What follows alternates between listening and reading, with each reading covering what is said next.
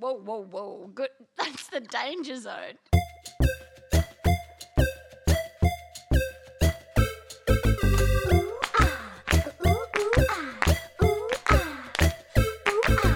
Hello, and welcome to the very first taste of Cock Blocked by Corona, the podcast, when you're ready to date but have to isolate.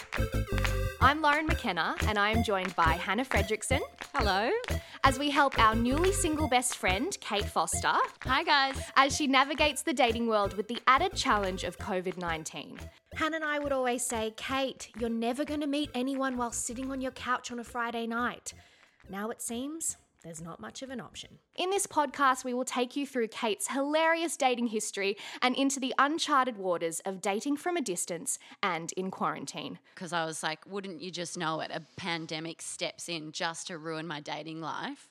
Um, and so why not make a podcast about it? if it's for anyone who current dating life has had to change as a result of this pandemic. Yep. So maybe you just started dating somebody and now you can't see each other or Yeah. you just moved in together and now there's all this pressure on your new relationship. Yeah. I think things that usually would be a little bit stalkerish actually are really sweet in these times because people do have to pivot and become creative in the way that they're dating. You just take what you can get these days, don't you? When you're in.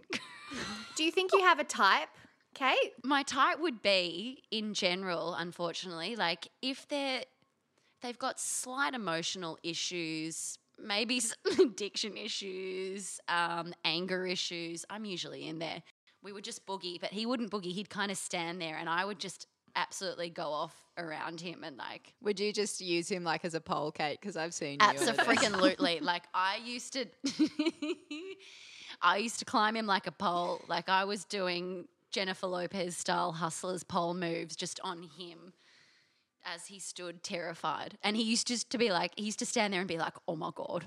And he did once say to me, this was like a good opener for him. I was just boogieing and he just turns to me and in my ear he just goes, "Oh my god, I have a stiffy right now." Wow. As the hopeless romantic of the group, I think that it can work and we can, you know, hope for something to blossom in these challenging times. I agree. Exactly. We and that's where we can put some questions out to our listeners, like how soon is too soon for phone sex?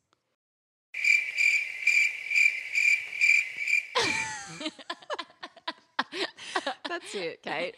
We're really asking the important questions. Yeah, the life changing questions here.